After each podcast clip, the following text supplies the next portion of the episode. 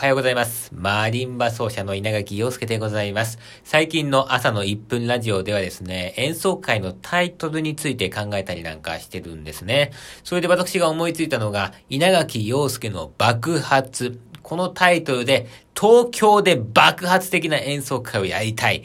えー、そんな話をですね、したわけなんでございますけども、他にですね、ちょっと最近思いついたタイトルね、うん、クレイジー魂。これはどうでしょうか？